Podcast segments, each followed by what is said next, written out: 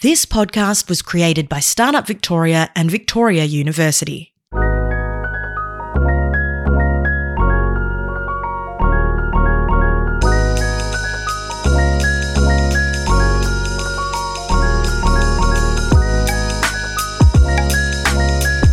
Houston, we've had a problem. When things go wrong, duct tape can hold just about anything together.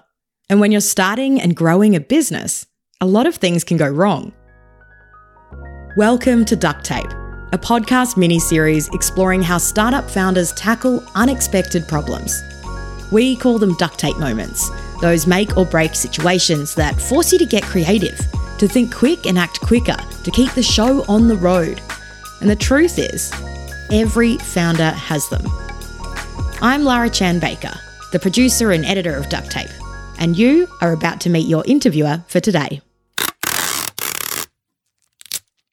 I'm so excited by the way. I'm I'm gonna listen to your podcast immediately after this. I love it because you are saying all the stuff that you wouldn't want to say in a public forum in a public forum. That is Poppy Truella, who you first heard in episode four.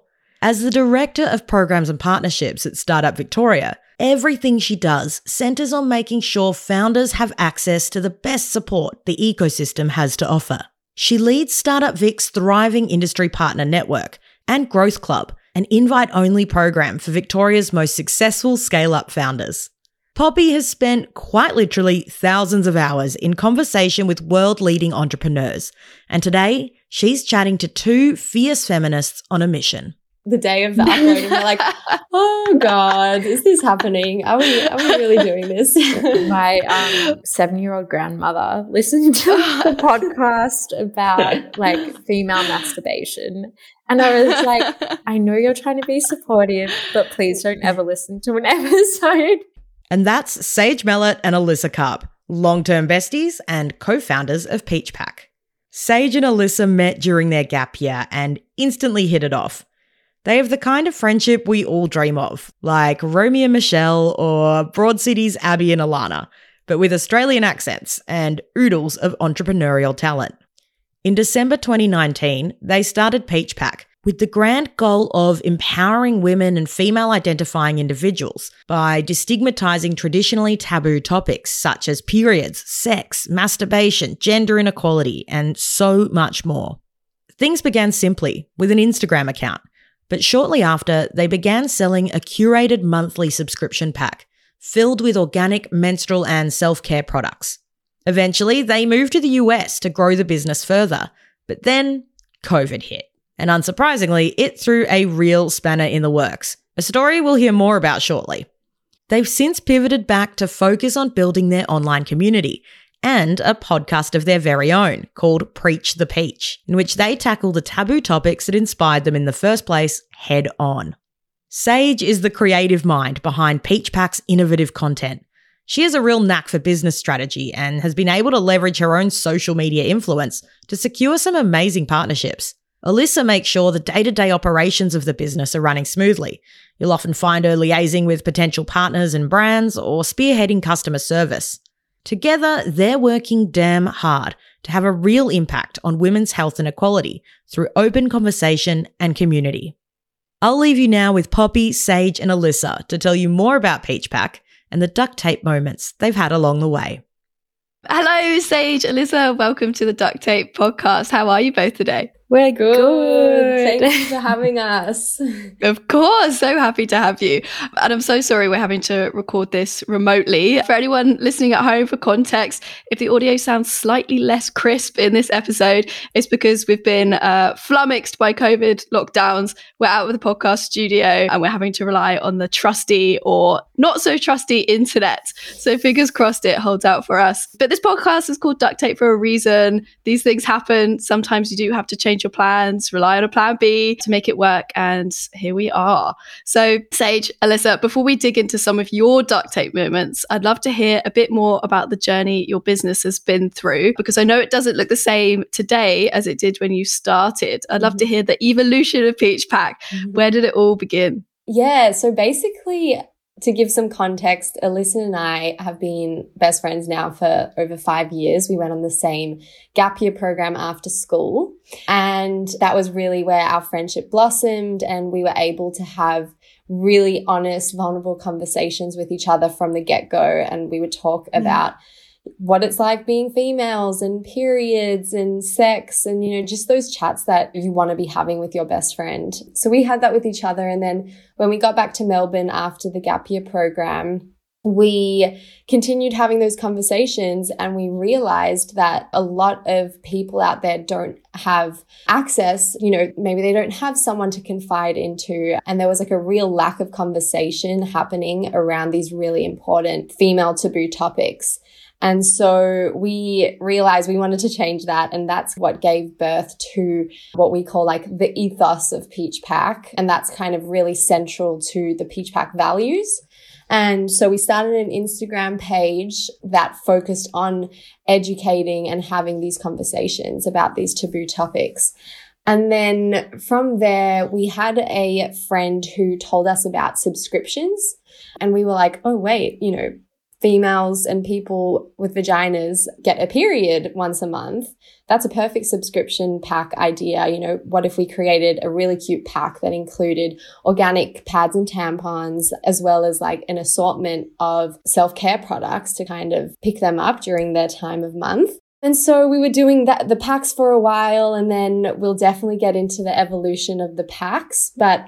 Mm. Because of COVID, we were selling the packs in the US and then had to come back to Australia, put that on hold. And so we really had to focus on what is the brand today? What do we want to focus on? And that got us to realign. And now it was kind of a blessing in disguise because we were really able to focus and hone in on the online community. Yeah. And then that also gave birth to our podcast, which we've just launched, which is basically a extension of the Instagram. And it's Alyssa and I going in hard on these really taboo topics relating to sex and masturbation and periods and all these lived experiences that so many people have gone through.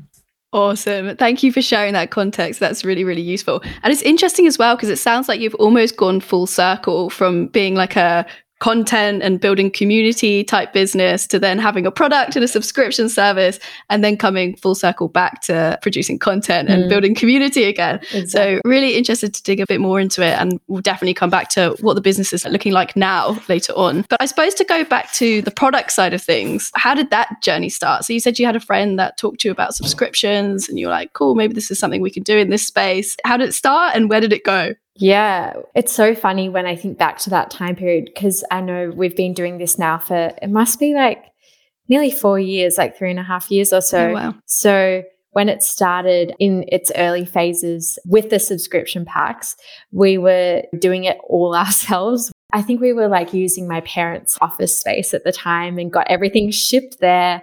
We got like a thousand boxes from China, some random company designing them, which was looking back like really dodgy and probably would never do that again. But again, we had no idea and we were just kind of winging it. So we created this like mini production line, I guess, Sage and I packaging everything ourselves, dropping it off to Auspost. I think also Sage's mum was also helping us out with all the mm-hmm. delivery drop offs, which was really cute. So that in its very early stages, that's what it looked like. And then we were lucky enough to take the business over to the US because subscription businesses wow. over there are quite prolific. And we saw a gap in the market with menstrual services that were, or menstrual packs rather, that were um, offered as a subscription. So we took that there. And again, we're doing the same like production line ourselves. Obviously, in the US, everything's that much bigger and quicker. And yeah, so it was a lot. And we had a really great number of subscribers over there. That was really exciting. But yeah, I think the key thing for us is it was just the two of us really doing, you know, we were the designers of the packs. We were doing all the fulfillment ourselves. We were reaching out to brands and partners to collaborate and be featured in these boxes. So, yeah, it was like a one stop show for a very long time and still is in many respects. Yeah, that sounds very busy indeed. you said you had lots of customers in the US. Was the was the reason for moving there because you you were finding the Australian market wasn't taking off here, or you were just like, cool, let's do it. Let's just try and see what's going on over there. Yeah. So initially, when we launched the packs, we launched it in Australia, and we got a few subscribers, and it was like doing quite well online. I guess the engagement was really good, but then when we looked on the back end, we saw that well over majority of our demographic was from the US. And so we took a step back and we were like, wait a minute, we're trying to sell a product to Australians when, you know, our biggest market actually isn't Australian mm. people. And we were getting so many DMs from people in the US being like, when is this coming mm. to the US? I really want to order this.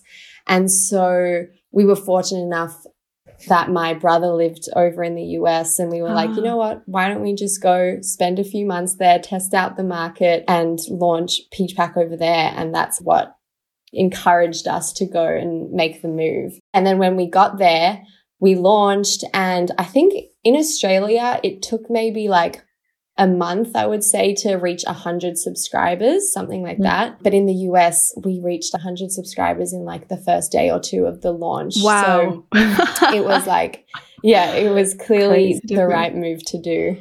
Yeah, wow. But a brave move as well. It's uh, upping sticks and moving to another country mm. um, to try and make a business work is, is bold. Yeah, well done for that. How, uh, just out of curiosity, what do you think, uh, how, how are you doing your marketing? Actually, I suppose my question is, what do you think made the difference with you being able to get those 100 subscribers in a day from launch in America?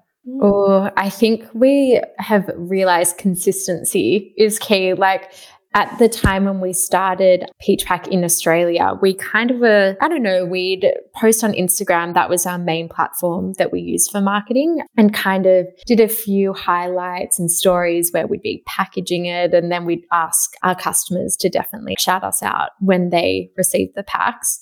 But just like everything in Australia, in comparison to the US, it's just a lot smaller. So the scale of customers, you know, sharing their experience mm. with the packs was smaller in comparison to the US.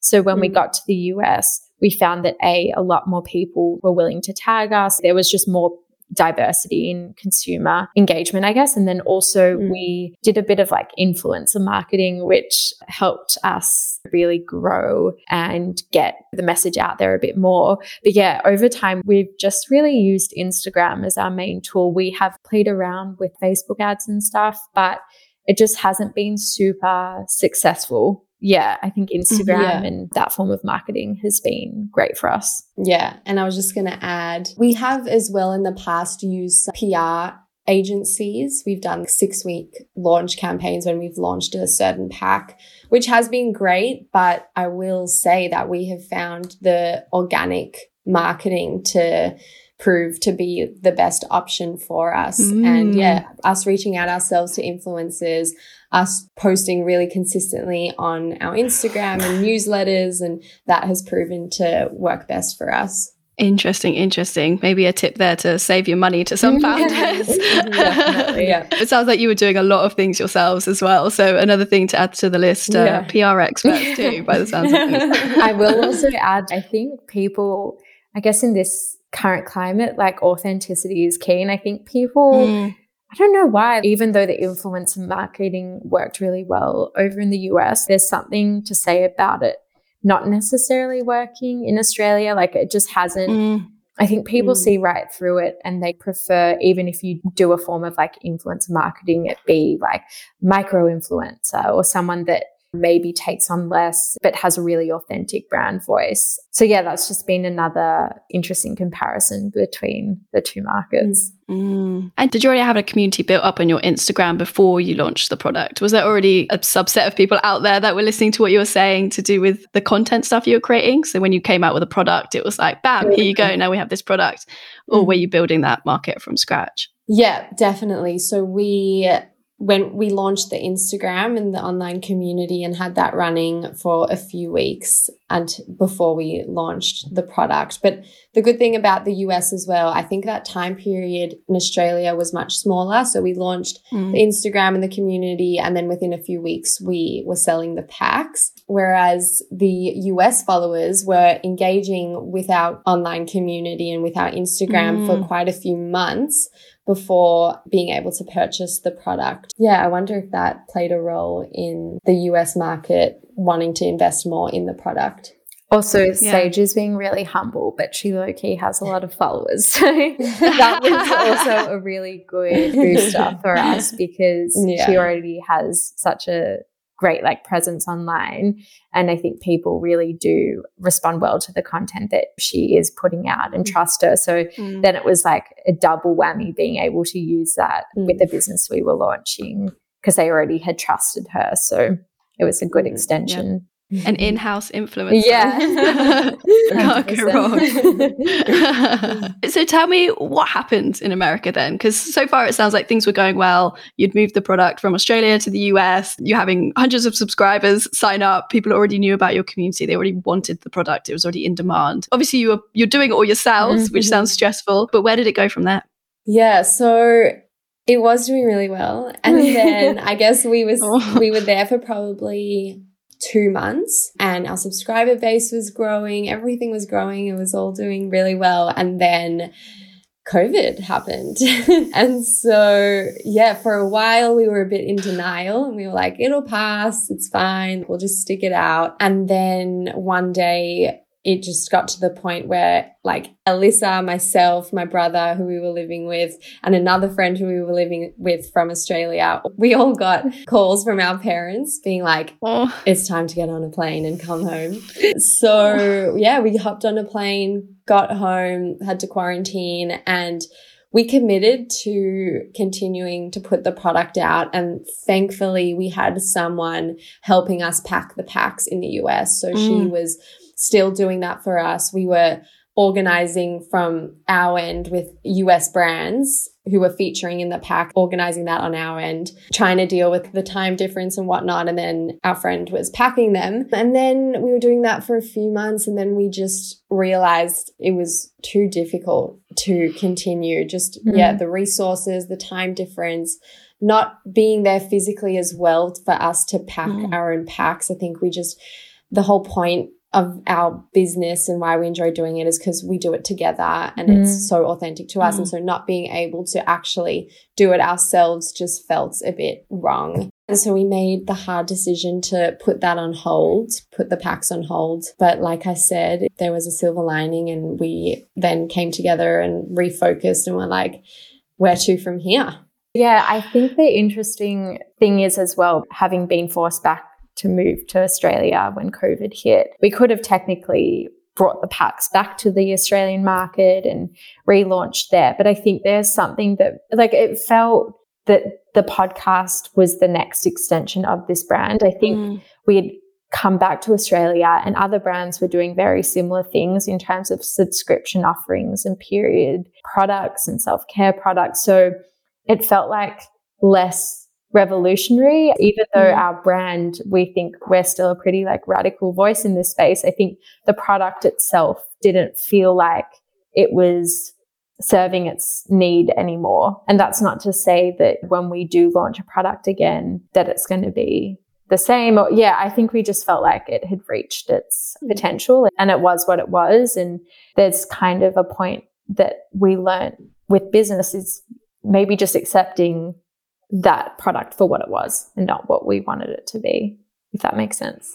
Yeah, totally. And I think it's so interesting that you're building a brand rather than a product yeah. by the sound of things. Like you, mm-hmm. you've got a bigger vision than this one thing. And if that didn't work out for you the way you thought it might, or because of COVID, then you've got all these other directions you can go in because actually a, a large asset of Peach Pack is that community that you have and the voice that you have.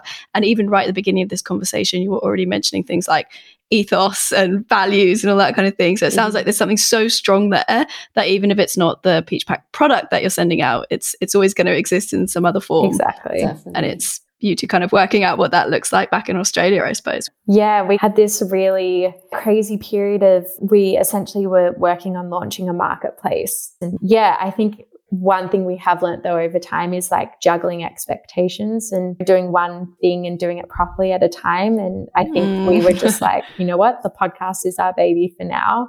And then when it feels right, we will venture into that space. But this is what we're focusing on right now. Yeah, I think that's great advice for other founders as well. I, I know I speak to a lot of founders at Startup Vic, and many of them are trying to juggle, as you say, 101 different things or try and choose the best thing to focus on or what's right for them now. What advice would you have for other founders, I suppose? How did you know? How was your gut telling you the podcast is the one rather than these other things?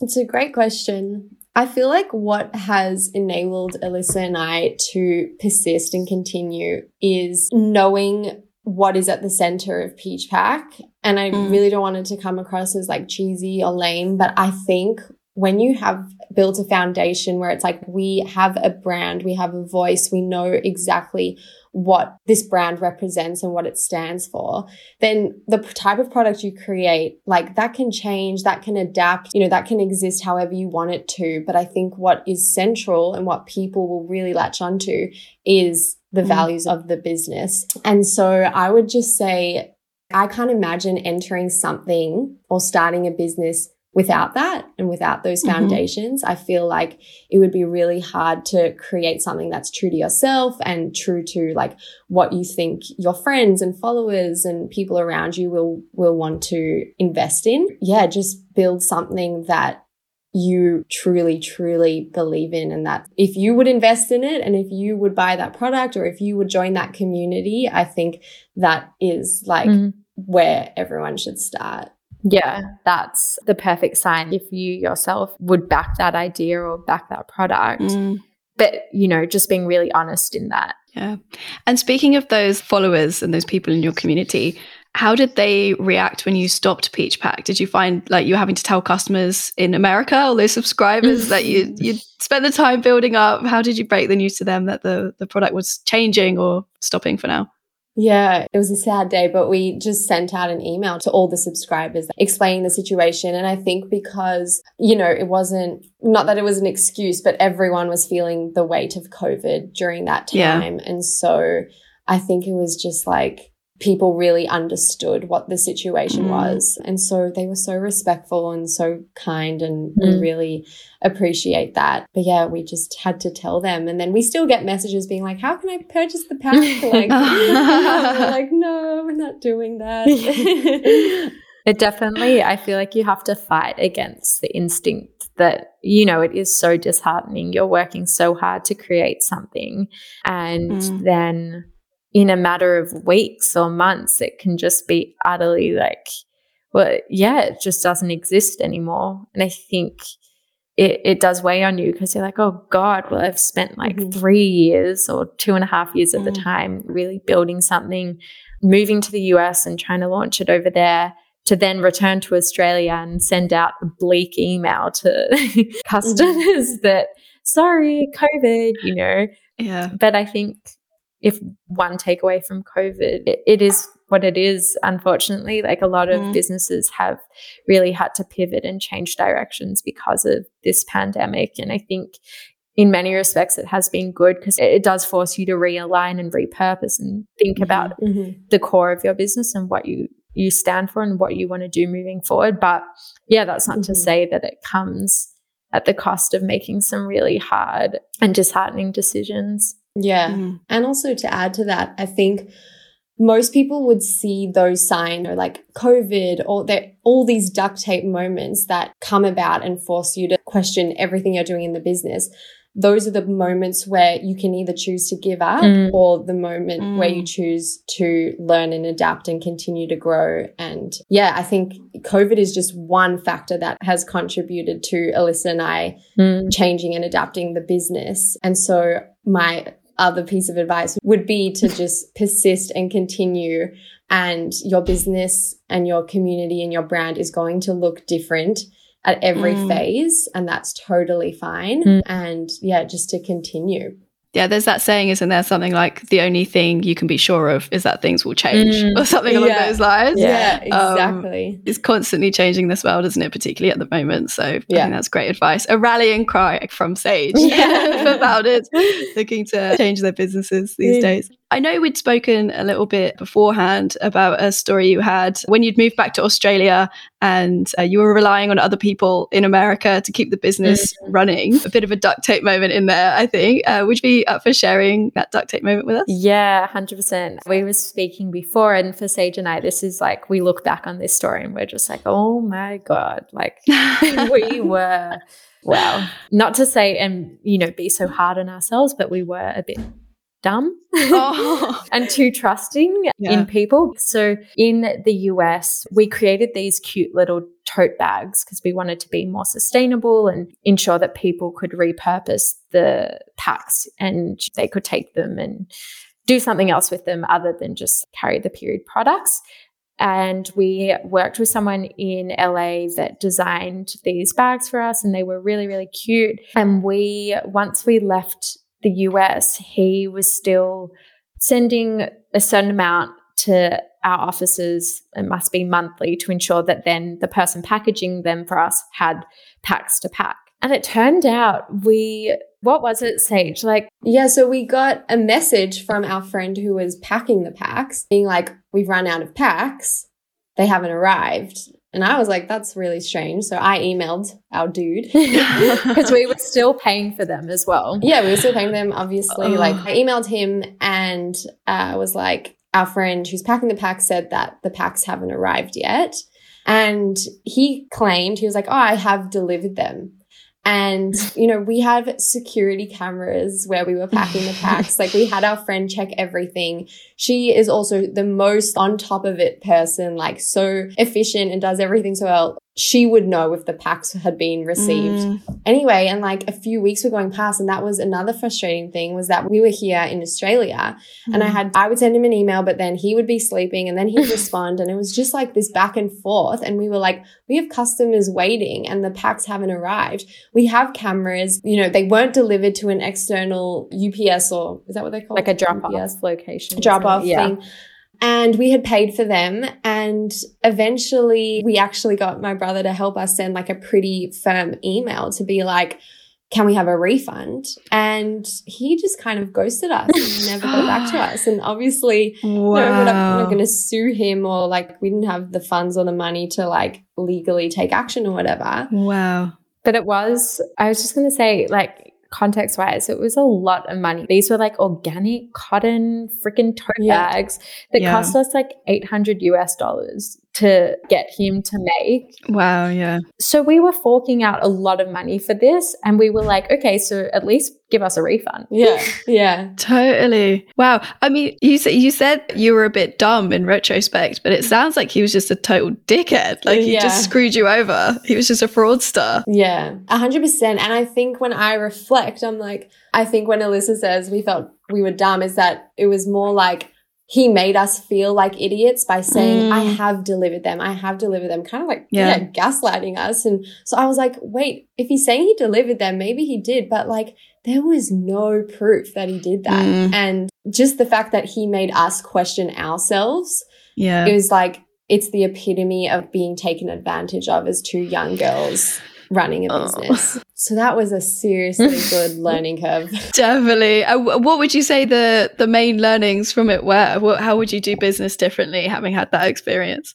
Oh God, mm. I think I'd adopt a pretty hardline stance of everyone's out for themselves. no, there's really awesome people that we've come across, but I think the reality is that you do have to really fend for yourself and you do have to mm. keep your interests, yeah, at the back of your mind and just ensure that anything that you're entering into, you have your eggs all sorted, like mm. all things covered. I think the reality is for women in business in particular, people expect certain things of you. Maybe you won't be as like hardline about certain things and certain decisions. People think you may easily back down or you may be a bit compromising. And I think for us, mm. we're like, we're not going to play into that stereotype. Like, we want to be assertive, we want to be taken seriously. And if that means sending an uncomfortable email that is a bit authoritative to get what mm. we deserve, then so be it. But yeah, I think that was a really necessary learning curve for us. totally. And what about you, Sage? Because I think this is really interesting to get your input on, because I'm sure there's lots of women and women identifying founders out there that also feel that they aren't necessarily taken seriously mm. or look a bit young or whatever the reason may be, are finding it a little bit difficult to get along in the professional world.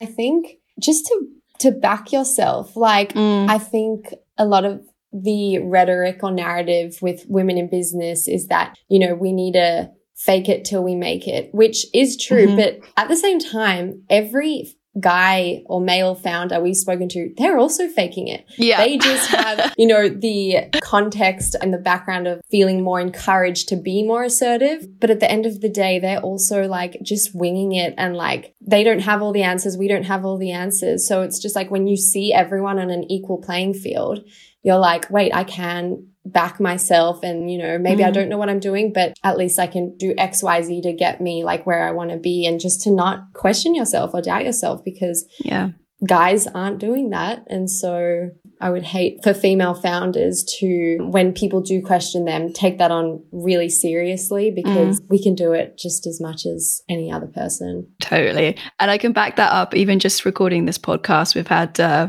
plenty of men and women on here, and they are basically all faking it till they make it. Yeah, so. yeah, yeah, exactly. This is another thing about like women in business or in this type of industry. Like, I am questioning whether or not I'm like rambling or speaking too much, or if I'm justifying what I'm saying too much, which is just it just comes with being like a female in this mm-hmm. industry. But learning to be like confident and assertive is something I've really tried to hone in on the past few years. Yeah, how have you actually done that out of curiosity? What kind of like tools or I don't know, processes have you had to try and make yourself more assertive and not give in to that peer pressure of what a woman should or shouldn't be like? I honestly think it's just time and experiences. And the mm. more meetings you go to, the more conversations you have, the more podcasts you do, the more of anything you do, your confidence will slowly start to build up. So yeah, honestly, like that is what has helped me. And also having just like really honest conversations with those around me that are really supportive. I think, you know, if mm. I have a mm. moment where I hear a judgment or I feel like someone's questioned, you know, my abilities, speaking to someone to kind of put me in my place and be like, mm. I support you. You need to support yourself. It doesn't matter if that person questioned you or challenged you or whatever. Like, just that reminder and support has been so important. Yeah, totally. Having someone in your corner to hold the mirror up basically yeah. and be like, yeah, that's the best that part sense. as well about being a co-founder. I think just having that person to yeah. kind of. So when you're having a shit day, you can rely on them. If they're having a shit day, they can rely on you, and just having that balance has been so important and great for us. Yeah. Especially being best friends as well. Do you ever argue? Do you ever fall out, is it always good? no, we definitely like you don't have we, to answer that. no, we. I think it's really important because I think often people look at us and they're like, "Oh my god, so cute, so nice." like we definitely have really hard conversations sometimes. If one of us is feeling shit and we're projecting onto the other, or if we have something that we want to raise that may be a bit like uncomfortable to talk about, I think we've just decided that to ensure that we're you know, showing up as our best selves in this mm. like dynamic, we need to just be honest. And if that means sometimes having a really uncomfortable conversation or bickering a bit or having a bit of a fight to then resolve mm. what the underlying thing is, then I think that's really mm. necessary. So yeah, we definitely have had little, you know, I wouldn't call them mm. fights. They're just yeah. like we're you both, know. you know, that people always say you want a co-founder that's in opposition to you, I guess, and can like mm. bring different things. But Alyssa and I are like so similar. and saying that we're both like people pleasers and really non-confrontational. So that has been like one of the biggest challenges for us is learning how mm. to be confrontational in a way that is not attacking or in a way that like we've built trust now with each other. So it's like when, you know, Alyssa confronts me or I confront her, we know where, what the intention is and where it's coming mm. from. And it's not just because we want to pick a fight, you know, it's because we actually feel a certain way and want to move past it. But it's so difficult to be like that, but it helps so much in terms of the relationship. Yeah, you can't just let things fester in the background, No. can you? Because it's always going to come out at some point. So better to have a good system for communicating it and working through it than letting things explode. 100%. So I suppose moving on to what you're up to now then. So the podcast, tell us a little bit more about I suppose the vision for the podcast, how it's going, and where it's at now. Yeah, the podcast is something we're super proud of. It's something that's been a long time coming. We put a lot of effort into really fleshing out who is our target demographic, who is this audience that we are trying to captivate, what are the messages we're wanting to put out to everyone. And I, I think at its core, it's, you know, what Sage was saying at the very beginning. It's trying to destigmatize these issues around what it means to be a woman and issues around sex and masturbation and periods and Mhm. gender inequality. So it's kind of all encompassing, speaking about our experiences as being like two 24 year old women and how we navigate through this weird and uncertain period in our lives. and yeah, we have been recording weekly and I, I feel like there's nothing off limits. Like one week we may decide to mm-hmm. talk about female pleasure. The next week we may have a guest talking about gender inequality or about finance. I think that's the most exciting aspect for me, at least, is that it can be wide ranging in terms of the content we are covering. And I think it's been received really well from our community. I think people feel like this makes a lot of sense that we're doing this and that this is the current project we're focusing on. But yeah, it's just been an extension of the conversation Sage and I have all the time together, which is why I think it feels so organic and natural and just fitting that this is what we're doing Mhm. right now. Yeah, and I like what you said, Poppy, about the full circle moment. I feel like I've actually I haven't taken a step back to realize that, but it really is a full circle moment. Yeah, from the moment Alyssa and I met on Gap Year program, we were having these conversations, and now it's been four years. The the business has looked completely different throughout the years, and now we're back, you know, where it all began, just us Mm. sitting in a room having Mm. these really honest, open conversations. And I think that's why it's really resonating with people and with our listeners because they're tuning into something that comes so naturally and organically to us and to our relationship.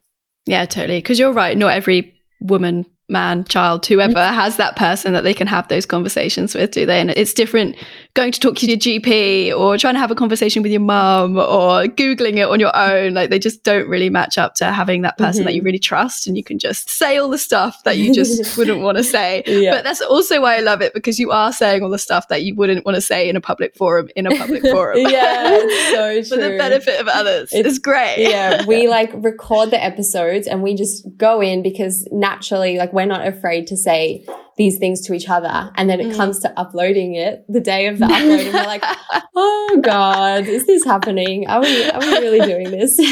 No, my um like I think seven year old grandmother listened to the podcast about like female masturbation. And I was like, I know you're trying to be supportive, but please don't ever listen to an episode because it's just knowing your Oh, no. demographic. yeah, how brave it is to be talking about topics that others shy away from, particularly in public forums, than having your 80 year old grandma listening.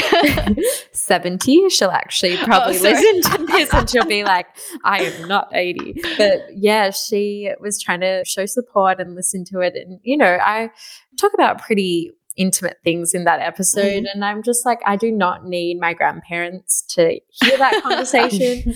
yeah, I really love that they want to support me, but I'm just like, this is not the forum for you to do that.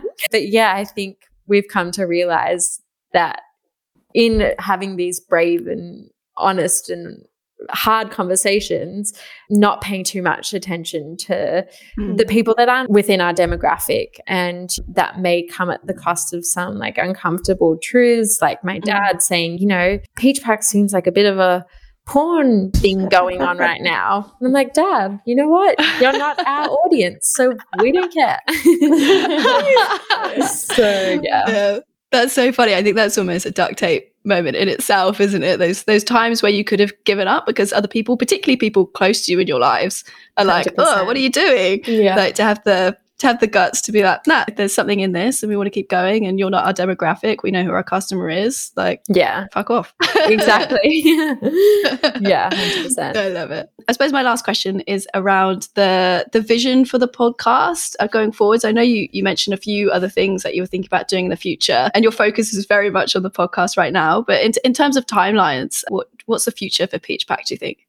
So I think, yeah, the next few months is going to be building the podcast, continuing mm-hmm. to grow our listeners and our community. And I think one of the best things as well about podcasting is that we're able to build trust with brands and mm. sponsors that we really believe in. And so, like we said, we have a really grand vision of creating this one stop shop, which we shouldn't give too much information out, but being able to build those relationships with the brands from the podcast mm. and having that mm. trust. And then, you know, using that for this one stop shop is where it's all at. But definitely for the near future, it's just to continue to be consistent and put out good content that people will relate to and connect to.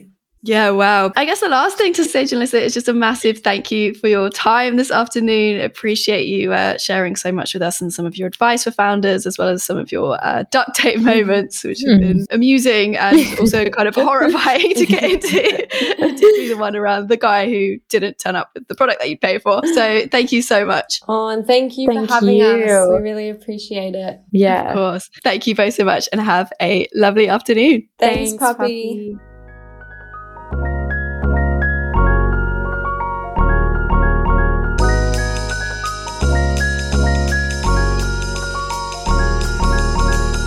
And that is it for another episode of Duct Tape. Don't forget to rate and review the show on Apple Podcasts or wherever you're listening right now. We'll be back next Tuesday with a new episode, but while you wait, go take a look at Peach Pack. The best place to find them is on Instagram at Peach Pack. And once you've given them a follow there, head right over to their podcast, Preach the Peach, on Spotify or Apple. Since we recorded this episode, they've released 13 of their own, and Honestly, it's like the very best of late night sleepover D&Ms with your BFF, but with a level of honesty and maturity that is so refreshing and reassuring. It's a zero shame zone to learn about and get comfortable with some of the trickiest topics and experiences that women deal with on the daily, and we highly, highly recommend it. For everything else from Duct Tape, including full transcripts of all of our episodes, hit up our website, ducttaped.co. That's duct taped, T A P E D dot co. Duct Tape is a collaboration between Startup Victoria and Victoria University. An enormous thank you to Sage Mellett and Alyssa Karp for sharing with us today, to Poppy Truella, our terrific interviewer, and to the rest of the team Judy Anderson, Hannah G, and Jordan Gianfrancesco. I've been your narrator, producer, and editor, Lara Chan Baker. Thank you for listening. We'll catch you next week with the next episode.